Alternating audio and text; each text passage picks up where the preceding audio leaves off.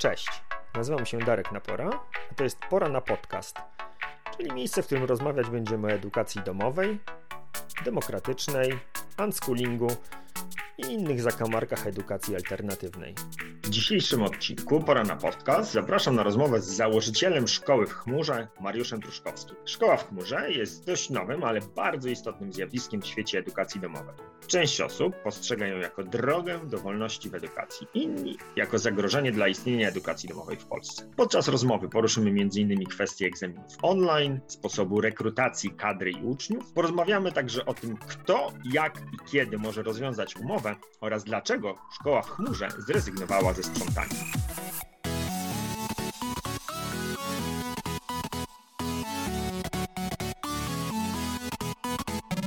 Pierwsze pytanie, e, które mam dla Ciebie, e, pewnie się spodziewałeś. Co u Ciebie żywe, Mariusz?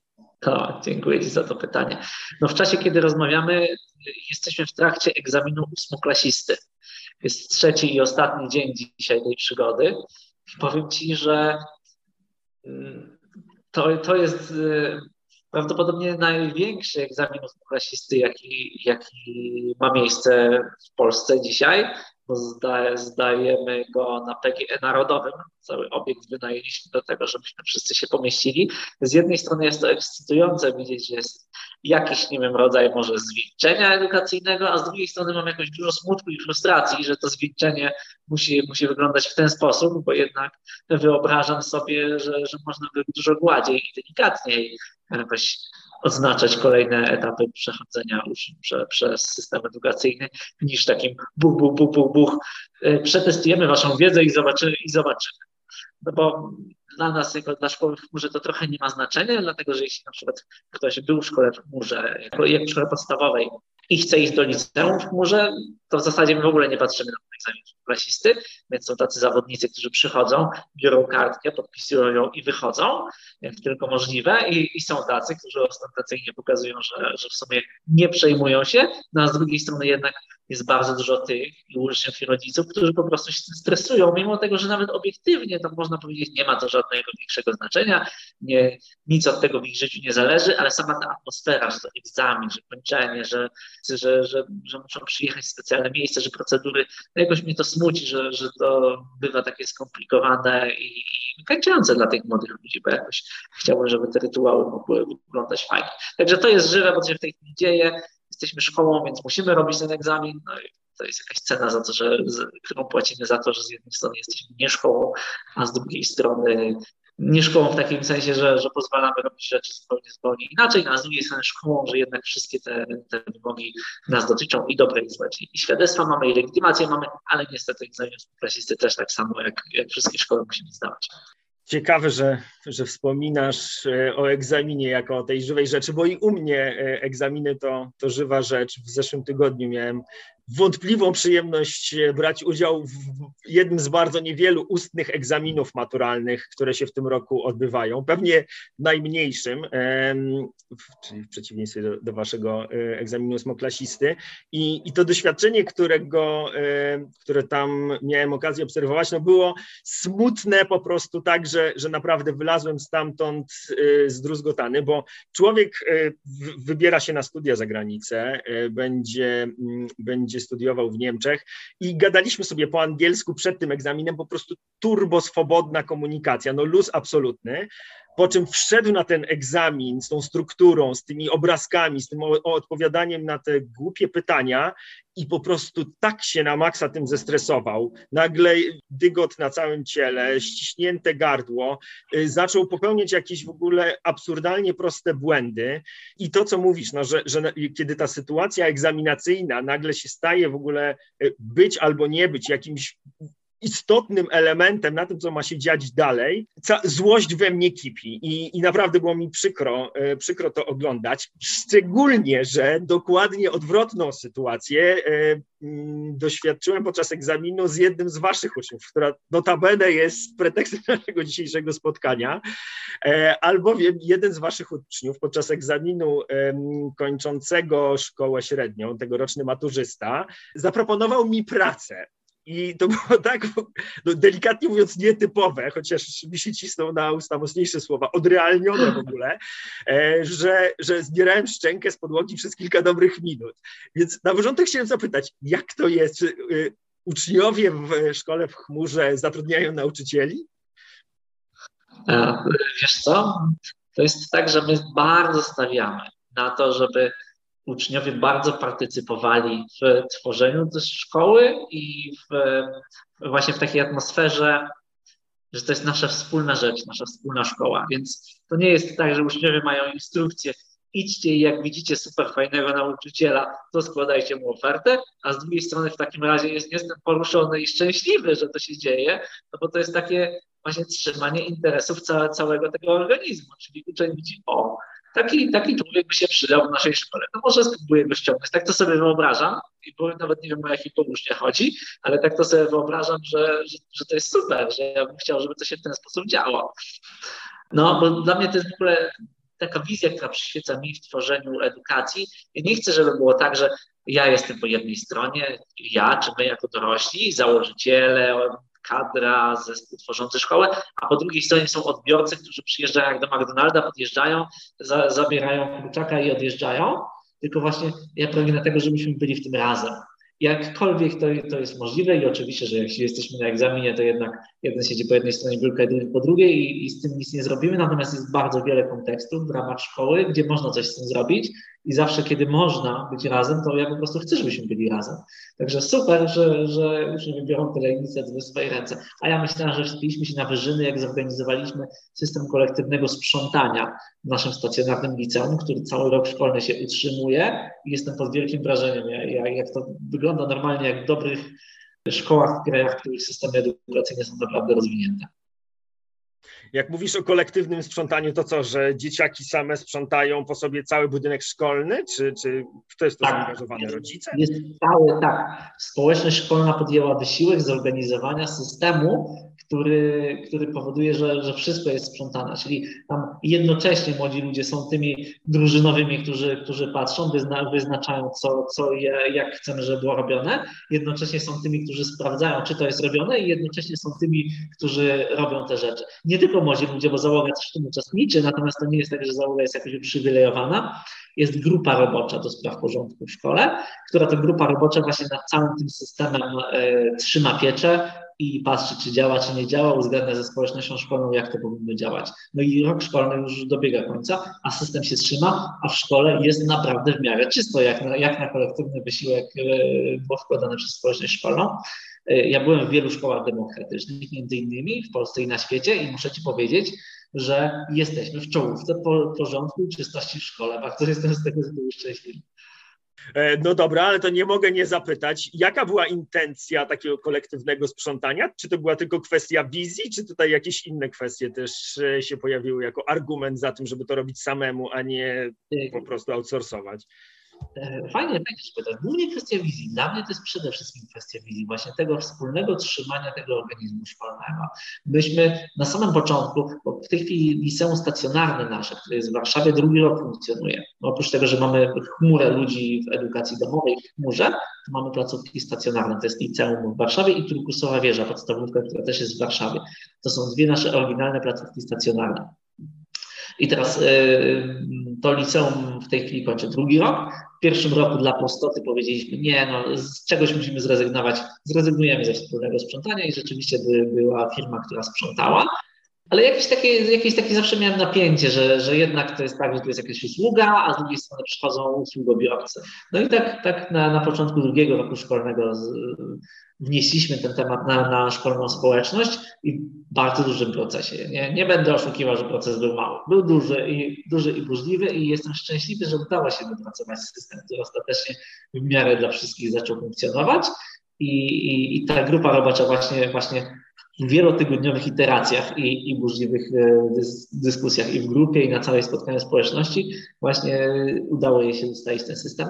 Kwestie fina, oszczędności finansowych gdzieś są poboczne, ale jako skutek uboczny udało się ustanowić taki budżet, e, którym z kolei społeczność wspólnie zarządza i powstała druga grupa robocza, która zajmuje się przyznawaniem dofinansowania na różne szkolne inicjatywy właśnie z tego budżetu, który został zaoszczędzony na tym, że, że nie kupujemy tej usługi z zewnątrz. Więc przy okazji jest jakaś wartość taka organizacyjna, finansowa dla szkoły, natomiast dla mnie to jest zupełnie poboczne. Dla mnie jest najważniejsze, że, że jest dużo więcej takiej wspólnoty w trzymaniu tej szkoły właśnie w dobrym porządku, w czystości. I to też, bo to jest nie tylko o tym wielkim sprzątaniu, które tam raz na, raz na parę dni się dzieje, to jest też o takim wzajemnej uważności, że, że w związku z tym patrzymy, czy rzeczywiście wszyscy, wszyscy postępujemy tak, żeby ten, ten porządek utrzymać. I jak ja dostaję feedback o tym, że źle ustawiłem buty w szatni i nie mogą w związku z tym z łatwością sprzątać, to bardzo się cieszę, że, że, że to ma miejsce. Raz mi moje buty zostały wystawione na dwór. To jest taka sankcja dla tych, którzy, którzy nie kooperują i bardzo się z tego tytułu cieszyłem. E, no pięknie, tak. Ciekaw jestem, który, e, który dyrektor, lider e, byłby, byłby gotów przyjmować to, że jego buty zostały wystawione na dwór w jego własnej szkole. No ale cóż, cieszy mnie bardzo, że znowu zapraszasz mnie niejako do, do poruszania tych najtrudniejszych tematów. Powiedziałeś o gorących dyskusjach, które się toczyły wokół, mm, wokół kwestii sprzątania i, i zrobienia tego własnymi środkami.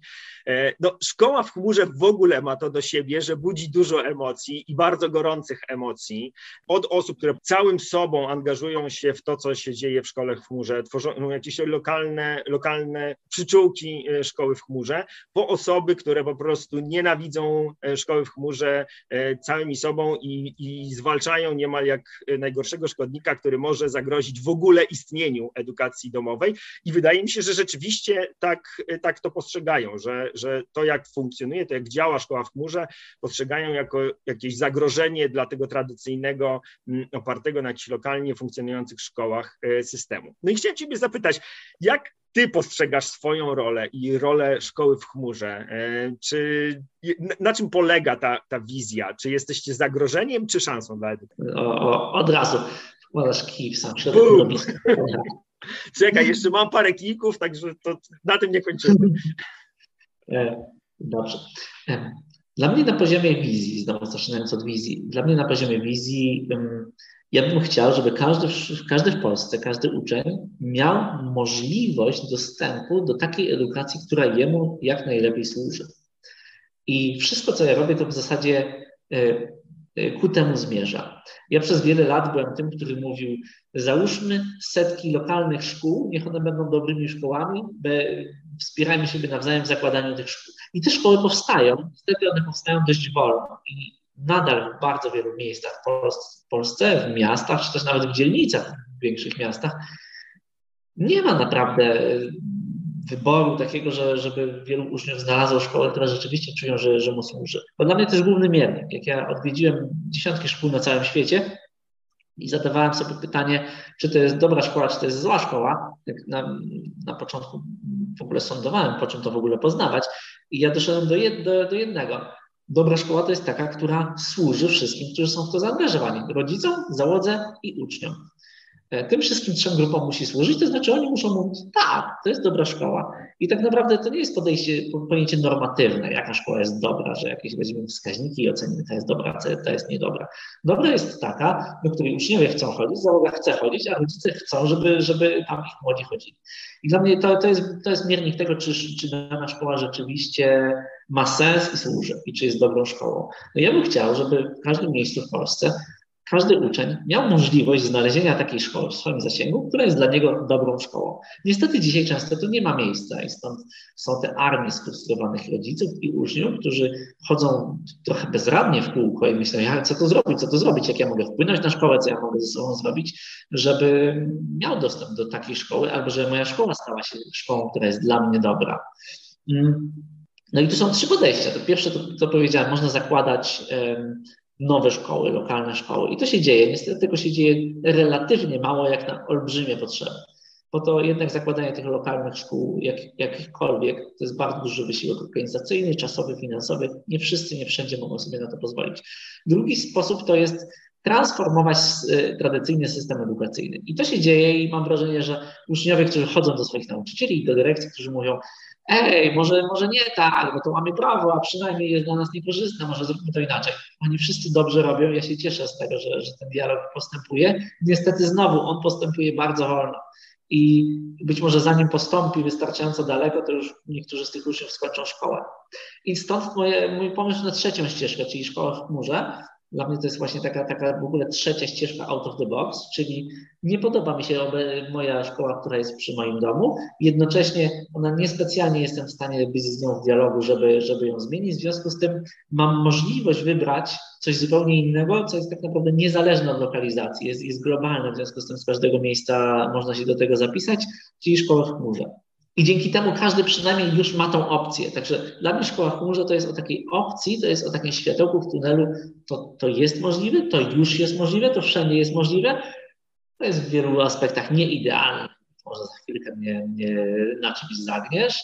To w wielu miejscach bywa, bywa kontrowersyjne, to w wielu miejscach bywa, że, że wzbudza jakieś trudne emocje, szczególnie od strony tych tradycyjnych szkół, które, które po prostu chcą być tradycyjne, ale jednocześnie ja jestem za tym, żeby systemy były zdecentralizowane, żeby były możliwości wyboru, żeby ludzie mogli swobodnie przepływać do, do tych miejsc, gdzie, gdzie im jest lepiej, z tych miejsc, gdzie im jest potencjalnie gorzej.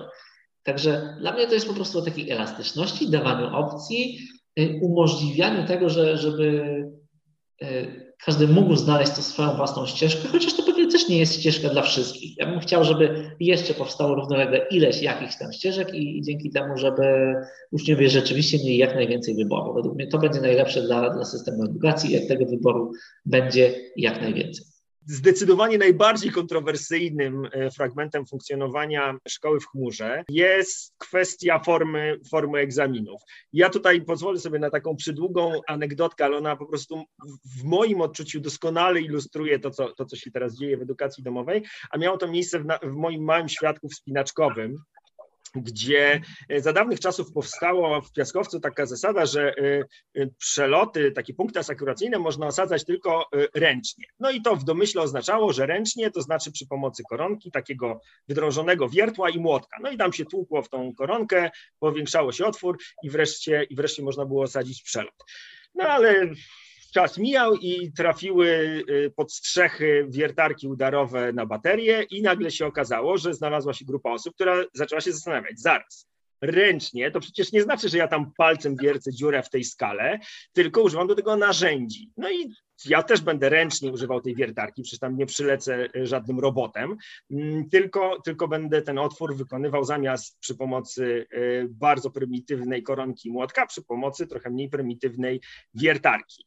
No i już w tej chwili do normą stało się, że e, przeloty są osadzane ręcznie przy pomocy wiertarek udarowych. No i mam teraz do Ciebie pytanie. Jak Ty postrzegasz kwestię e, ustności i pisemności egzaminów? No bo każdy egzamin musi się składać z tych dwóch części, czyli e, części pisemnej i ustnej. Jak to wygląda w szkole w chmurze? Na czym polega pisemność i ustność egzaminów?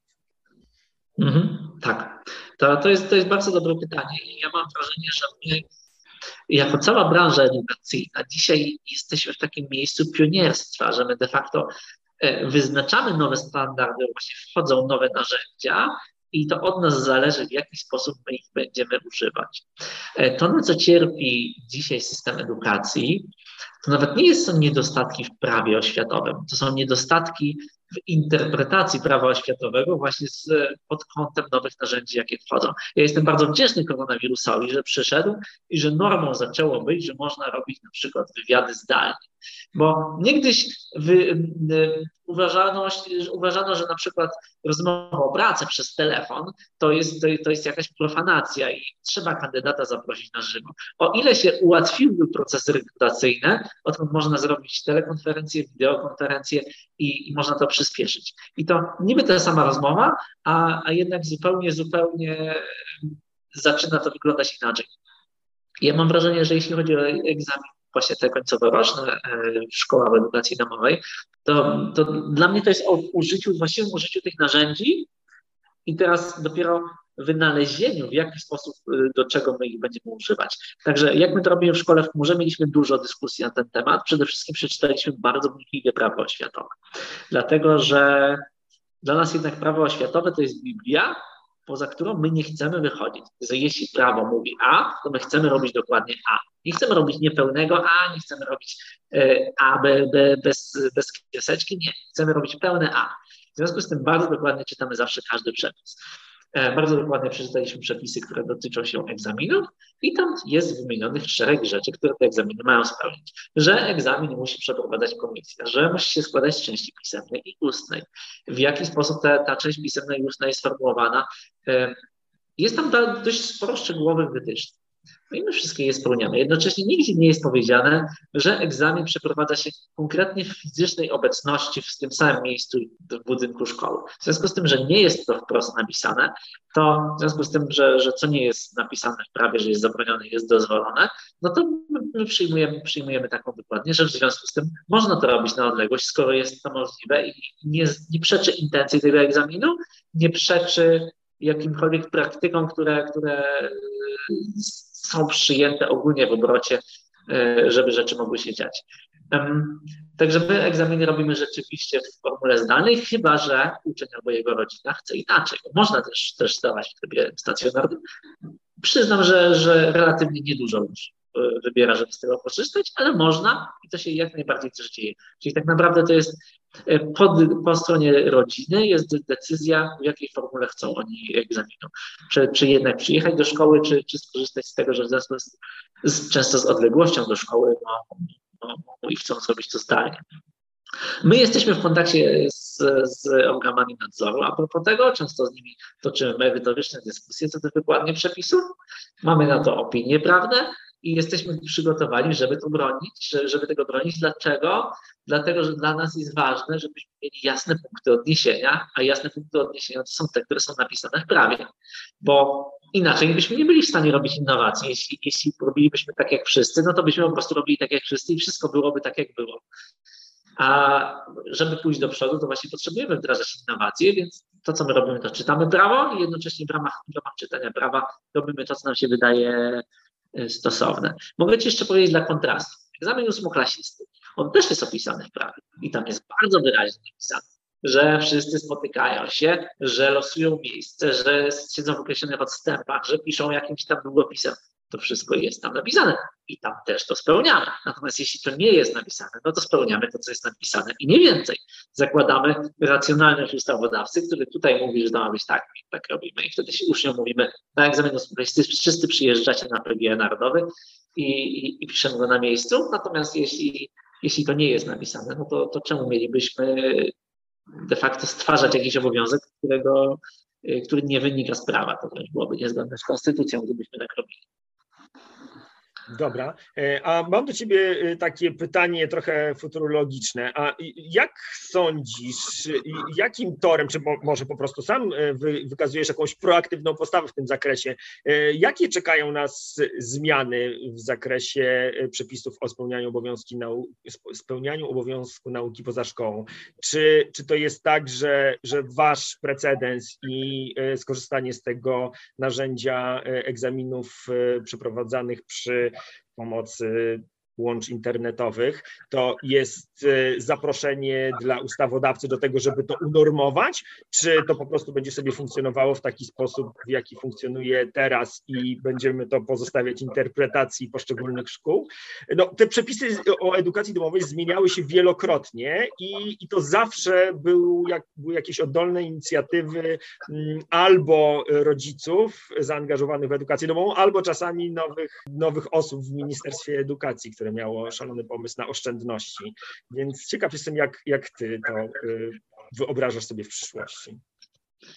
Y, ze względu na liczne kontrowersje, które, które są wokół tych egzaminów, ja akurat jestem zwolennikiem unormowania tego przepisami, bo wtedy będzie wiadomo czarno na białym i będzie, będzie większa pewność w obrocie, bo jednak rodzice i uczniowie zasługują na to, żeby, żeby mieć dużo jasności i pewności. I to, że my, my dzisiaj e, interpretujemy prawo, tak, tak, jak, tak jak tutaj cytuję, to ja co do tego nie mam żadnej wątpliwości, że to jest zgodne, zgodne z prawem, ale z drugiej strony, gdybym mógł zacytować literalny przepis, który o tym mówi, zdecydowanie moje, moje życie jako prowadzącego szkoły by się, by się zdecydowanie poprawiło. Ustawodawstwo w zakresie edukacji domowej jest na szczęście stabilne, już, już od iluś lat, lat jest stabilne. Tam są jakieś, bym powiedział, ulepszenia czy udogodnienia dla edukacji domowej, które się pojawiają sukcesywnie.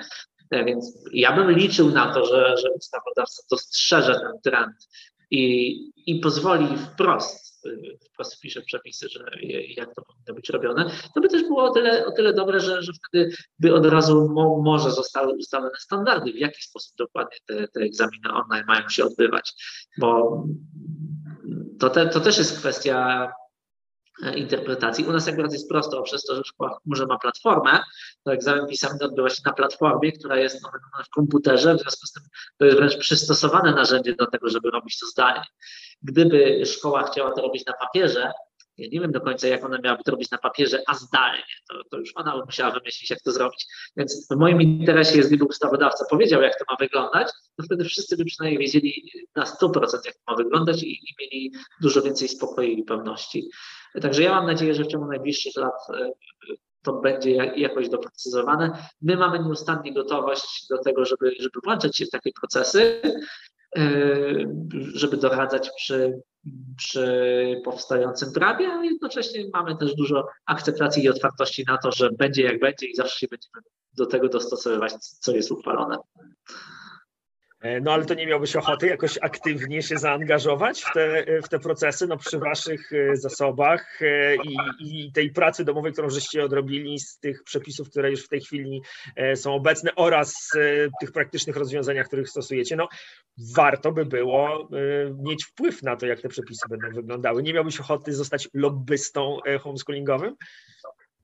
My zdecydowanie mamy taką gotowość, i chociaż mówiąc szczerze, Darek, mamy tyle pracy przy, przy wspieraniu naszych uczniów obecnie, że, że, że gdzieś jest, jest to jakoś drugoplanowe działanie, więc jakoś aktywnie tego nie robimy. Natomiast jeśli ktoś z oglądających chciałby nas zaprosić do jakiegoś trwającego procesu lobbingowego, jak najbardziej jesteśmy otwarci.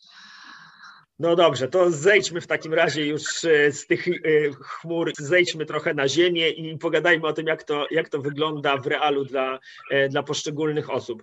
Powiedziałeś o tym, że kiedy rozmawialiśmy o, o sprzątaniu, że kwestie finansowe nie były tutaj dla Was priorytetowe. Czy mógłbyś powiedzieć, jak, to, jak wygląda prowadzenie szkoły w chmurze od tej, od tej strony biznesowej? Ile to kosztuje dla uczniów? Ile ile to kosztuje mm, Was. No i, i na takim metapoziomie, czy w ogóle y, da się prowadzić szkołę, tak żeby to był opłacalny biznes, no a co za tym idzie, stabilna organizacja, która za dwa lata nie powie, że słuchajcie, no fajnie było, ale się nam hajs skończył. Tak, zacznę chyba od tego, że, że my jesteśmy organizacją non-profit. My tego nie robimy jako biznes, my to robimy jako organizacja misyjna, taka, która ma misję i chce ją, chce ją wdrażać w życie. I jednocześnie prawdą jest, że, że działamy dość sprawnie, efektywnie, skutecznie i, i jesteśmy organizacją, która już ma stosowną wielkość. W związku z tym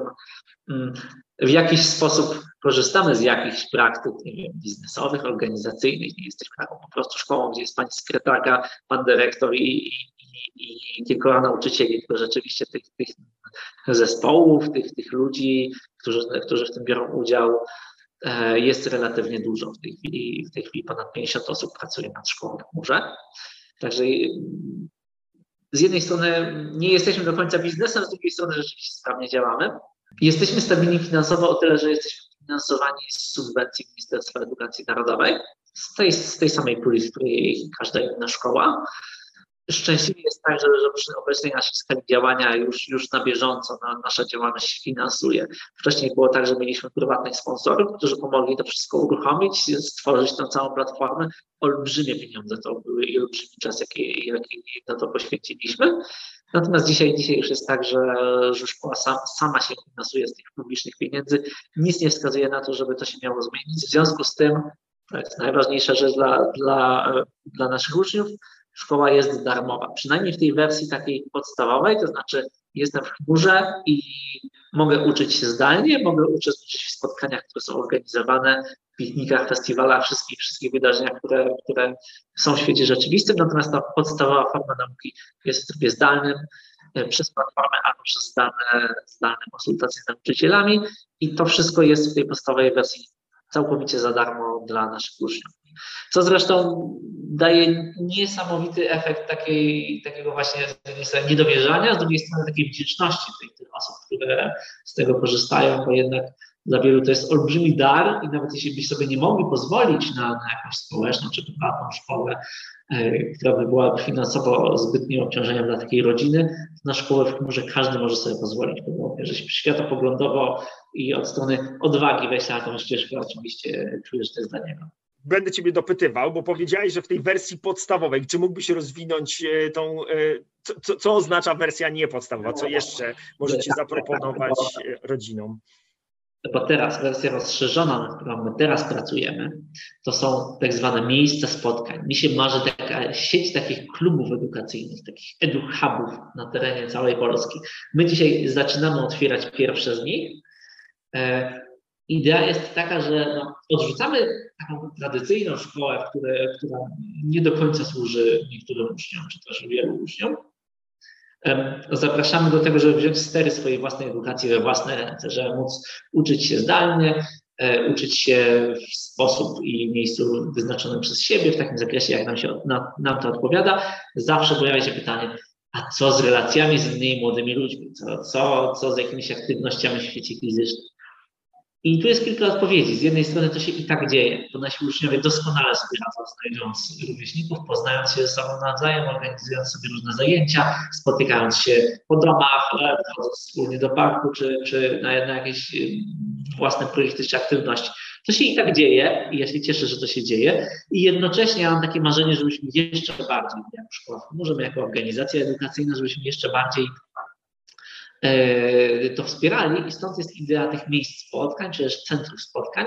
Chcemy otwierać właśnie takie, takie lokalne miejsca na terenie całej Polski, w których młodzi ludzie mogą się spotykać i wszystko to, co powiedziałem, może się dziać, natomiast oni mają jakąś swoją bazę, takie, takie miejsce, w którym to się może dziać. No i rzeczywiście jest tak, że wtedy, wtedy te miejsca są odrobinę bardziej kosztowne, bo to jest i lokal, i ewentualnie no, zrzutka na kogoś, kto, kto to facilituje, czy, czy prowadzi jakiegoś rodzaju zajęcia na żywo i, i wtedy udział w takim miejscu może kosztować tam powiedzmy do kilkuset złotych miesięcznie. E, może być takiej opłaty, żeby w tym uczestniczyć, chociaż znowu ja, ja jestem wizjonerem marzę, marzę o świecie, który jest inkluzywny dla wszystkich, więc ja marzę o tym, że z jednej strony to się musi finansować, z drugiej strony e, chcemy mieć stypendia, które działają na takiej zasadzie, że jeśli kogoś nie stać, nie może sobie pozwolić na to, to żeby mimo wszystko mógł z tego korzystać, żeby edukacja cały czas była powszechna, dostępna, e, nawet jeśli coś jest potencjalnie bardziej kosztowne. No dobra, mówisz o inkluzywności, a z drugiej strony, e, obserwując e, działalność szkoły, szkoły w chmurze, słyszę o jakichś promotorach. O co to w ogóle chodzi? Jak wygląda rekrutacja do szkoły w chmurze i po co nam członek wprowadzający, jak to za dawnych czasów się nazywało? A to jest, to jest super pomysł z tymi członkami wprowadzającymi, ale od początku, jak wygląda rekrutacja do chmury? Mamy kilka okien rekrutacyjnych w trakcie roku szkolnego.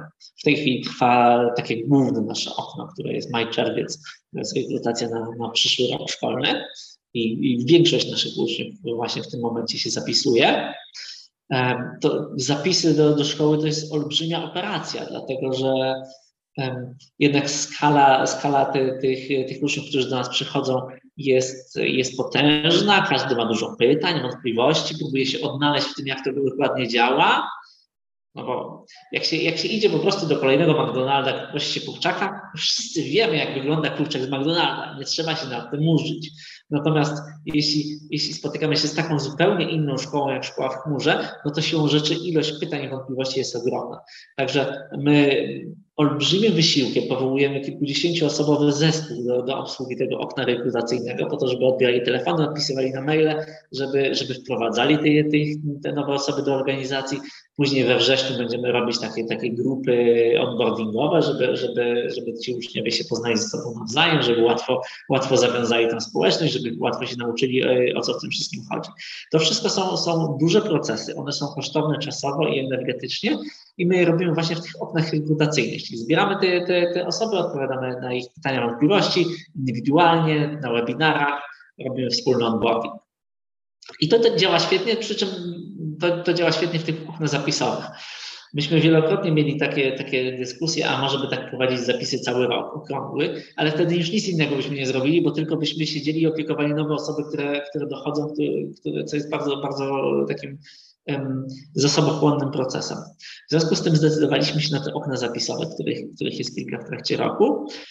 No i, i Darek zgadnij, no, z, kiedy, kiedy naj, najwięcej płaczących ludzi do nas przychodzi? Dwa dni po, po zamknięciu okna zapisowego. Wtedy się okazuje, że właśnie teraz ktoś znalazł może, albo że, że właśnie teraz jego sytuacja tak drastycznie się zmieniła, że właśnie teraz potrzebuje.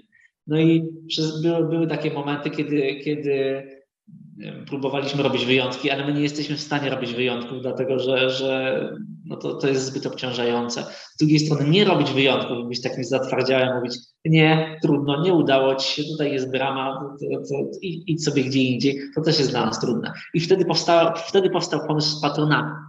Więc ci patroni to, to, jest, to, jest, to jest taki wytrych, że z jednej strony nie mamy otwartych zapisów, ale w niektórych momentach, jak nawet nie mamy otwartych zapisów, to właśnie umożliwiamy coś takiego, znajdź patrona ze szkoły, niech on się zobowiąże do tego, że cię wprowadzi i będzie się tobą opiekował i wtedy de, de facto otwieramy dla ciebie drzwi tylko dlatego, że już masz opiekę. I to tak świetnie zadziałało.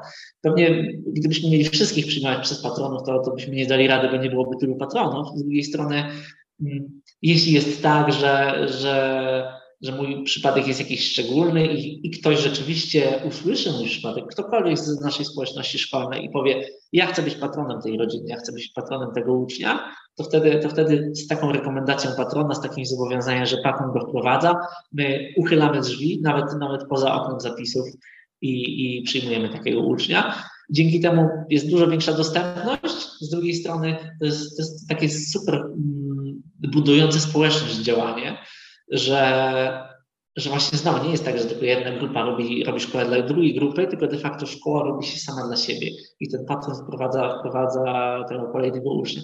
Patroni rekordziści mają po kilkudziesięciu uczniów, których wprowadzili do szkoły i bardzo się z tego cieszę, ale są, są też tacy patroni, którzy po prostu wezmą jakąś swoją znajomą rodzinę, to się też często zdarza, znajomą albo, albo kuzynkę i po prostu dla nich zostaną patronem.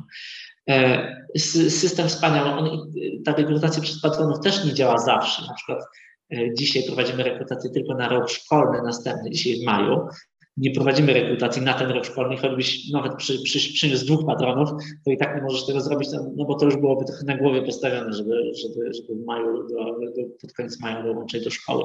Natomiast y, gdzieś tam jesienią najprawdopodobniej znowu, znowu będzie aktywny system patronów, nawet jak nie będzie okna zapisowego, to po znalezieniu patrona pewnie będzie można się zapisywać. Ja mówię pewnie, dlatego że my się bardzo szybko rozwijamy i rzeczy się bardzo szybko zmieniają. My nie chcemy obiecywać gruszek na wierzbie, żeby później ich nie dotrzymywać, więc to, co gwarantujemy, to te okna zapisowe, wiem, wiadomo, gdzie jest początek okna, koniec okna zapisowego jest wtedy, kiedy e, dojdziemy do wniosku, że już więcej uczniów na ten moment nie przyjmiemy, okno zamykamy i otworzymy kolejne w momencie, kiedy, kiedy będziemy mieli kolejne moce przerobowe. A w międzyczasie zwiększamy moce przerobowe. Powiem Ci, że, że najciekawszym e, z, z takim procesem robienia szkoły w chmurze to jest podążanie za wzrostem. To znaczy, my praktycznie non-stop mamy otwarte rekrutacje do zespołu i jednym z czynników, które powodują, czy możemy rosnąć wystarczająco szybko, jest to, czy możemy pozyskiwać kolejne osoby do zespołu. Dlatego, że my nie chcemy byle jakich osób. My chcemy osoby, które rozumieją, co my tutaj robimy, chcemy osoby, które sprawnie działają, chcemy osoby, które są empatyczne i wspierają uczniów najlepiej jak mogą. Więc ja się nie dziwię, że dostałeś propozycję pracy, cieszę się bardzo, bo po prostu jest jakaś określona ilość ludzi, którzy to rozumieją i, i, i będą chcieli aplikować i spełnią wszystkie inne kryteria, które, które gdzieś tam stawiamy, żeby ta poprzeczka była naprawdę, naprawdę wysoko i żeby uczniowie byli naprawdę, naprawdę dobrze zaopiekowani. E, bardzo, bardzo e, mi e, schlebia to co, to, co mówisz, chociaż bez porównania bardziej mi to schlebiało z ust waszego ucznia, bo, bo to była naprawdę na tyle, na tyle niewyobrażalna sytuacja, że, że, że, spadłem ze stołka, kiedy to usłyszałem. Ale słuchaj, powiedziałeś o, o tym, że, że rozwijacie się i że otwieracie drzwi dla, dla jakichś tam nowych możliwości współpracy i to, co wydaje mi się, w edukacji alternatywnej e, jest wciąż niezaopiekowane, to kwestia tak zwanych dzieci z orzeczeniami. I chciałem zapytać, czy jest w szkole w chmurze miejsce dla, e, dla takich osób, dzieci z orzeczeniami o niepełnosprawnościach i w jaki sposób odbywa się ta rekrutacja? Czy ona się w jakiśkolwiek e, sposób różni na poziomie wejścia do szkoły i potem również funkcjonowania? I jak wygląda ewentualnie Wasze wsparcie dla, dla takich dzieci i rodzin? Super, że o to pytasz, bo właśnie od tego roku już przyjmujemy osoby z życzeniami. Na początku nie przyjmowaliśmy i gdzieś, i gdzieś było to dużym, du, dużym naszą taką bolączką, bo chcemy rzeczywiście być jak najbardziej dla wszystkich. Dzisiaj już otworzyliśmy drzwi na, na osoby, które mają orzeczenia o niepełnosprawności i, i specjalnie potrzebach kształcenia. Um, tak, rekrutacja jest troszeczkę inna, bo to tak jak normalnie, my tak naprawdę cały proces mamy cyfrowy. Wypełniasz wniosek na, na, stronie internetowej, dostajesz maila, dostajesz decyzję, dostajesz legitymację, wszystko jest dość zautomatyzowane. Dzięki temu możemy to, możemy to robić bardzo sprawnie. O tyle każda rodzina, która ma, ma jakieś e, konkretne, specjalne potrzeby edukacyjne, to, co my chcemy zrobić, to, to odbyć taki dialog, także umawiamy się na wideokonferencji z każdą rodziną, która, która chce aplikować, głównie po to, żeby się przyjrzeć wspólnie z tą rodziną, czy to jest rzeczywiście miejsce, które będzie wspierające dla dziecka. Trochę zależnie od rodzaju dysfunkcji czy orzeczenia, mm, to może, może wyglądać różnie. Także nawet ciężko mi to jakoś zgeneralizować tutaj. sprawdzamy wspólnie z rodziną, czy chmura tak, taka, jaką ona jest, czy rzeczywiście może, może temu dziecku jak najlepiej e, się przysłużyć.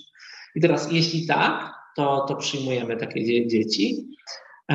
Jest cała specjalna procedura uruchamiania tych środków finansowych, o których mówisz, subwencji oświatowej, e, do tego, żeby finansować terapię, zajęcia, rewalidację, e, wszystkie te rzeczy, które są dziecku potrzebne w miejscu jego zamieszkania.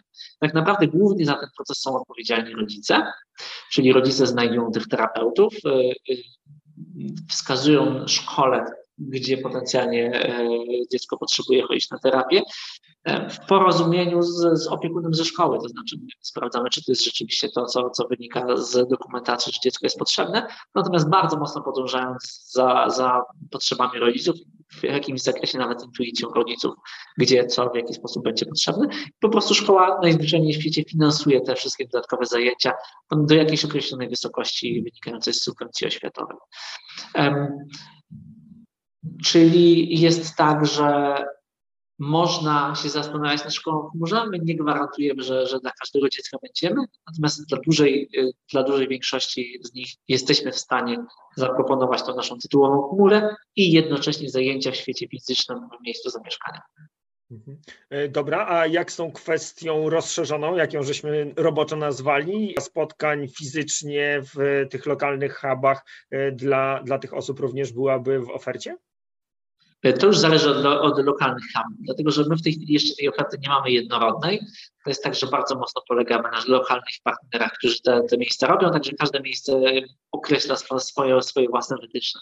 Dobrze, no y, słuchaj, powoli y, zawijamy do końca naszej rozmowy, a ja mam tak, że lubię wkładać kij w mrowisko i pytać o te rzeczy, które y, potencjalnie mogą spowodować najwięcej trudności i mm, w moim postrzeganiu opieki nad dzieckiem, obowiązkiem rodzica jest wyobrazić sobie też ten taki najgorszy możliwy scenariusz. To znaczy no, te, tę sytuację, w której e, dochodzi do rozstania e, z miejscem, które do tej pory wydawało się idealnym miejscem do zaopiekowania e, dziecka. No i chciałem się zapytać, jak to wygląda w szkole w chmurze i również na poziomie, na poziomie tych lokalnych społeczności, ponieważ mam takie przekonanie, że do szkół alternatywnych takich jaką jest szkoła w chmurze między innymi, trafiają często osoby o bardzo, bardzo radykalnych poglądach. I to, te, te, radykalne poglądy to jest zdecydowanie rzecz, która je łączy i niechęć do, do szkoły systemowej. Natomiast w bardzo wielu innych aspektach te osoby się różnią. No i tutaj mam na myśli takie rzeczy jak podejście do rozwoju poznawczego dzieci, przez rolę dorosłych w życiu dziecka, no po takie prozaiczne rzeczy jak, nie wiem, choćby dieta czy ilość ekranu w ciągu dnia.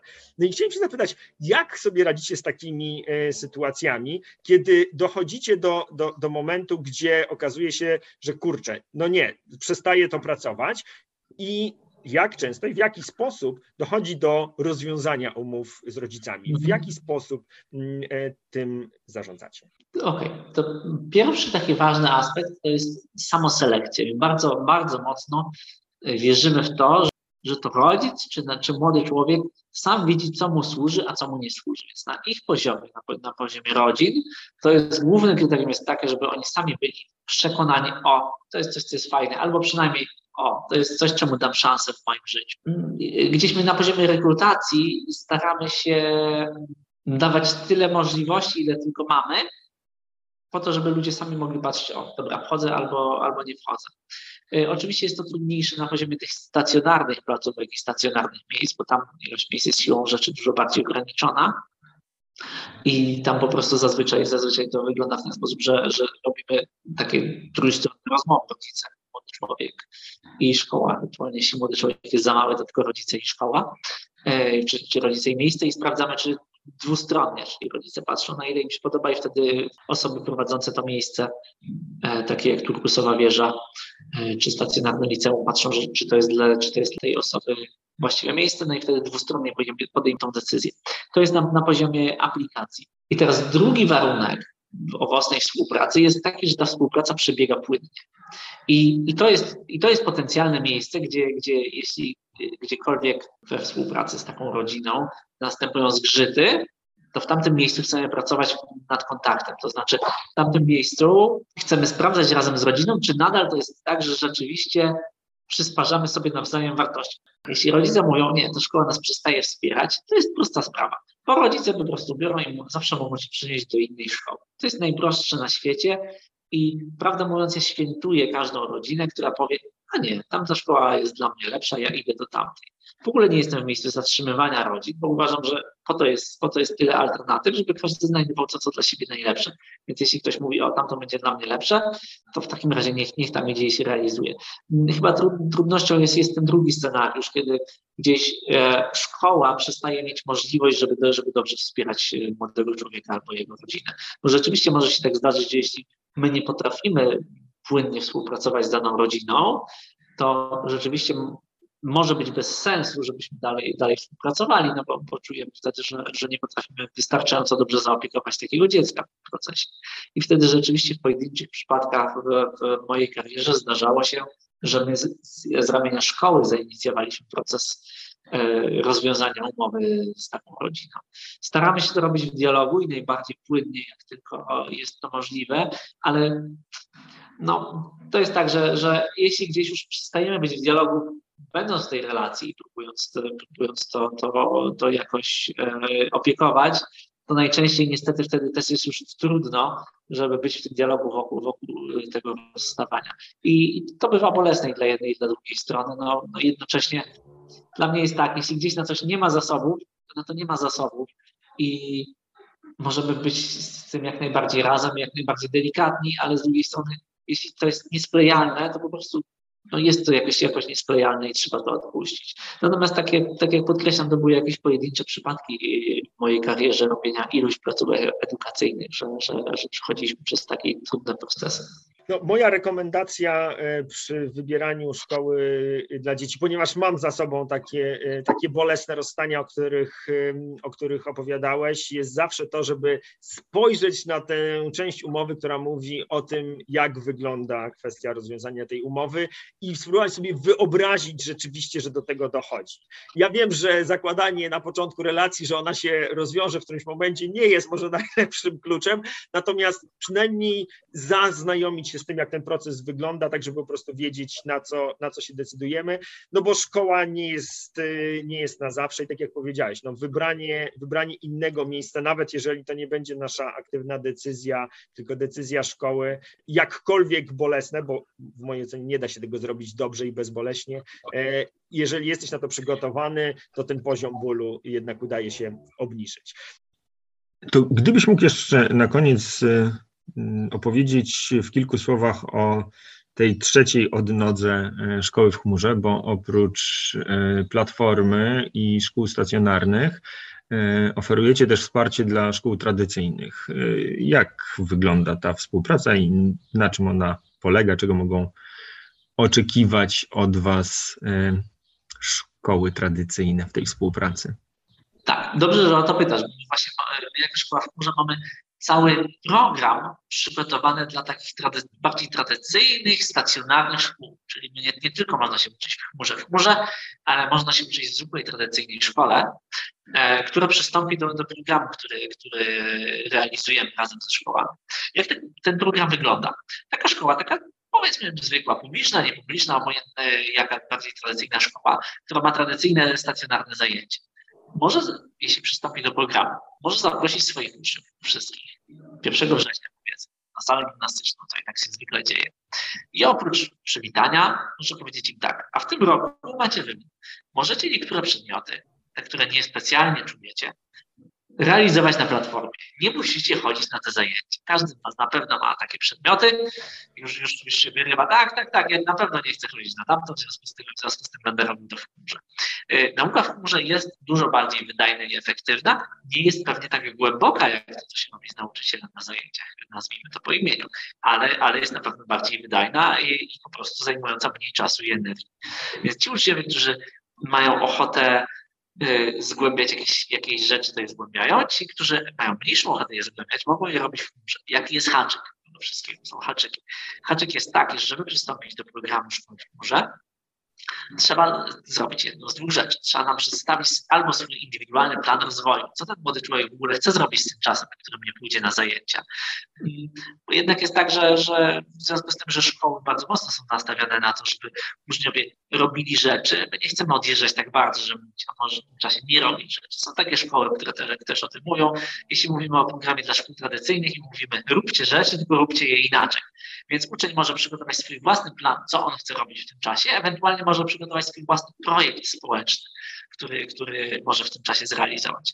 I teraz na podstawie tego, tej deklaracji, które przedmioty chce, chce realizować na chmurze i tej, tej deklaracji, jakie, jakie ma swoje plany i projekty, komisja rekrutacyjna podejmuje decyzję, tak, przystępujesz do programu. I dalej rzeczywiście ten uczeń przez cały rok, powiedzmy, nie chodzi na biologię, historię, geografię, e, co tam wybierze, nie może wybrać polskiego, matematyki i angielskiego.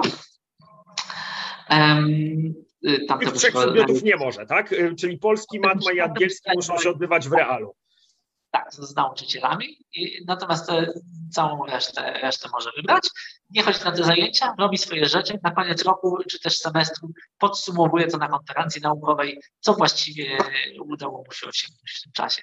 I niesamowite rezultaty ten program przynosi i, to, co będziemy chcieli robić w najbliższych latach, to właśnie go rozwijać. Dlaczego? Dlatego, że my jesteśmy po stronie ucznia, a jak jesteśmy po stronie ucznia, to jesteśmy też po stronie szkół, bo jeśli uczeń ma jakąś szkołę obok domu, która potencjalnie może być dla niego lepszą szkołą, to niech ona będzie lepszą szkołą. Niech, niech on niekoniecznie musi przechodzić na tą ścieżkę numer 3, wychodzę ze szkoły i idę, idę na edukację domową. Być może niech zostanie w tej szkole, która będzie trochę lepszą szkołą. Także to jest zupełnie, to jest oczywiście ścieżka, która jest dostępna tylko dla tych uczniów, których dyrektorzy szkół e, e, są, są na tyle otwarci postępowi, żeby, żeby na nią wkroczyć, więc na razie to też jest mniejszość. Dlatego my trochę mniej o tym mówimy, my dużo więcej mówimy o, o tym, że można w ogóle przenieść się do chmury i zostawić szkołę, ale to tylko dlatego, że nie wszyscy dyrektorzy, albo raczej rzadko którzy dyrektorzy są na pokładzie. Natomiast mam nadzieję, że z czasem te proporcje się będą zmieniały. Także jakbym miał, e, jakbym miał odpowiedzieć na, na, na pytanie, jakie ja mam ścieżki jako uczeń dzisiaj, że, żeby, żeby zrobić coś ze swoją edukacją. Tak, licząc od najbardziej radykalnych, można rzeczywiście zostawić szkołę i przenieść się do chmury. Żeby to zrobić, wystarczy wejść na stronę internetową szkoły w chmurze, wypełnić formularz. Ważne, żeby to zrobić w czasie, kiedy trwają zapisy. W tej chwili MyCheck trwają, później będą okna zapisowe, zapisowe. Wypełnić formularz przez rodziców, rodziców musi być, wysłać go pocztą tradycyjną to jest koniec y, roboty po stronie ucznia. Nie musi informować swojej dotychczasowej szkoły, że to robi, nie musi uzyskiwać żadnej zgody ani niczego takiego. Najzwyklejszy formularz wypełnia na stronie internetowej szkoły w chmurze. My zajmujemy się resztą formalności, wystawiamy mu legitymację od 1 września, dajemy dostęp do chmury i, i może, może od tego czasu się uczyć w chmurze. To jest ścieżka najbardziej radykalna. Teraz ścieżka pośrednia jest taka, że być może namówicie swojego dyrektora, że przystąpi do programu szkoły chmurze i zostanie w ramach swojej szkoły, ale, ale właśnie korzystając z chmury. Ta ścieżka pośrednia z kolei jest taka, że, że możecie się przenieść całkowicie do chmury i założyć takie swoje lokalne miejsce, takie lokalne centrum spotkań, miejsce spotkań, w którym e, możecie się spotykać razem z innymi, już będąc cały czas na edukacji domowej w chmurze. Także multum możliwości, trochę dlatego, że my wierzymy, że właśnie, że, że trzeba sobie dopasować z klocków to, co jest dla nas rzeczywiście w naszej konkretnej sytuacji najbardziej potrzebne. E, no i mam nadzieję, że w ramach tych klocków, które my dajemy, coś tam można zbudować i też mamy otwartość, że jeśli akurat z naszych klocków nie można zbudować, to mam nadzieję, że na tych klocków będzie przybywało coraz więcej i zawsze coś ciekawego zbuduje. No dobra, to to są szkoły y, systemowe czy szkoły ławkowe, a czy macie jakąś ofertę dla takich szkół, y, czy, czy oddolnych kooperatów rodzicielskich, czy, czy to jest jakaś, jakaś działka, w którą, której też możecie rodzicom coś, y, coś zaproponować? Tak. To, to, co my tak, to co my dajemy dla tych właśnie lokalnych kooperatów, czyli spotkań, czy centrum spotkań, to jest taki kompleksowy program wsparcia przy zakładaniu tych miejsc. My możemy, my możemy pomóc przy wynajmie lokalu i to nawet finansowo możemy się dołożyć po prostu do wynajmu lokalu. E, oferujemy superwizję, takie spotkania, na, na których e, możecie się nawzajem wspierać, już dostawać wsparcia a propos tego, co się tam dzieje w tych miejscach. No i to co najważniejsze, to oferujemy to, że po prostu powiemy chmurowiczom o tym, że tworzycie na miejsce, w związku z tym z miejsca będziecie mieli wpływ osób, które są potencjalnie zainteresowane otwarciem takiego miejsca w waszym regionie. To, co my na przykład y, teraz tej wiosny organizujemy, to są takie lokalne festiwale szkoły może one są w ośmiu miastach na terenie całej Polski, gdzie też można przyjść, poznać innych ludzi, którzy potencjalnie chcą robić to samo, czyli zakładać takie miejsca albo uczestniczyć w tych miejscach i wiadomo, że zawsze z kimś jest, jest to dużo fajniej i, i raźniej robić. Słuchaj, no po prostu szerokim, e, szerokim gestem jedziecie przez e, ten mikroświatek edukacji alternatywnej. Naprawdę e, w każdym, w każdym zakątku Was widać. Nie dziwię się, że to budzi skrajne emocje od pełnego entuzjazmu do poczucia zagrożenia. Bardzo Tobie dziękuję za rozmowę. Czy jest coś jeszcze, o czym nie wspomnieliśmy, a powinieneś dodać na, na koniec, to teraz jest na to, na to moment. Myślę, że wszystko powiedzieliśmy. Ja jestem bardzo poruszony, Darku, że, że, że, że poprosiłeś mnie, zaprosiłeś mnie do tego wywiadu. Bardzo, bardzo się z tego cieszę. Dziękuję Ci. E, I mam nadzieję, że w przyszłości może jednak rozważysz ofertę tego ucznia. E, pozost- jeszcze nie odpowiadam, natomiast zobaczymy, co się będzie działo w przyszłości. Może otworzycie koło, koło nas kolejnego huba i wtedy będziemy, będziemy gadać. Dzięki za rozmowę. Dzięki za to. Dzięki za wysłuchanie kolejnego odcinka Pora na podcast. Jeśli uważasz, że był wartościowy, cenny, ciekawy, to zachęcam Cię do udostępnienia go. Jeśli masz jakieś pytania, wątpliwości dotyczące edukacji domowej albo któregoś z tematów, który poruszaliśmy w odcinku, to zapraszam Cię do kontaktu. Mój adres znajdziesz w opisie tego odcinka.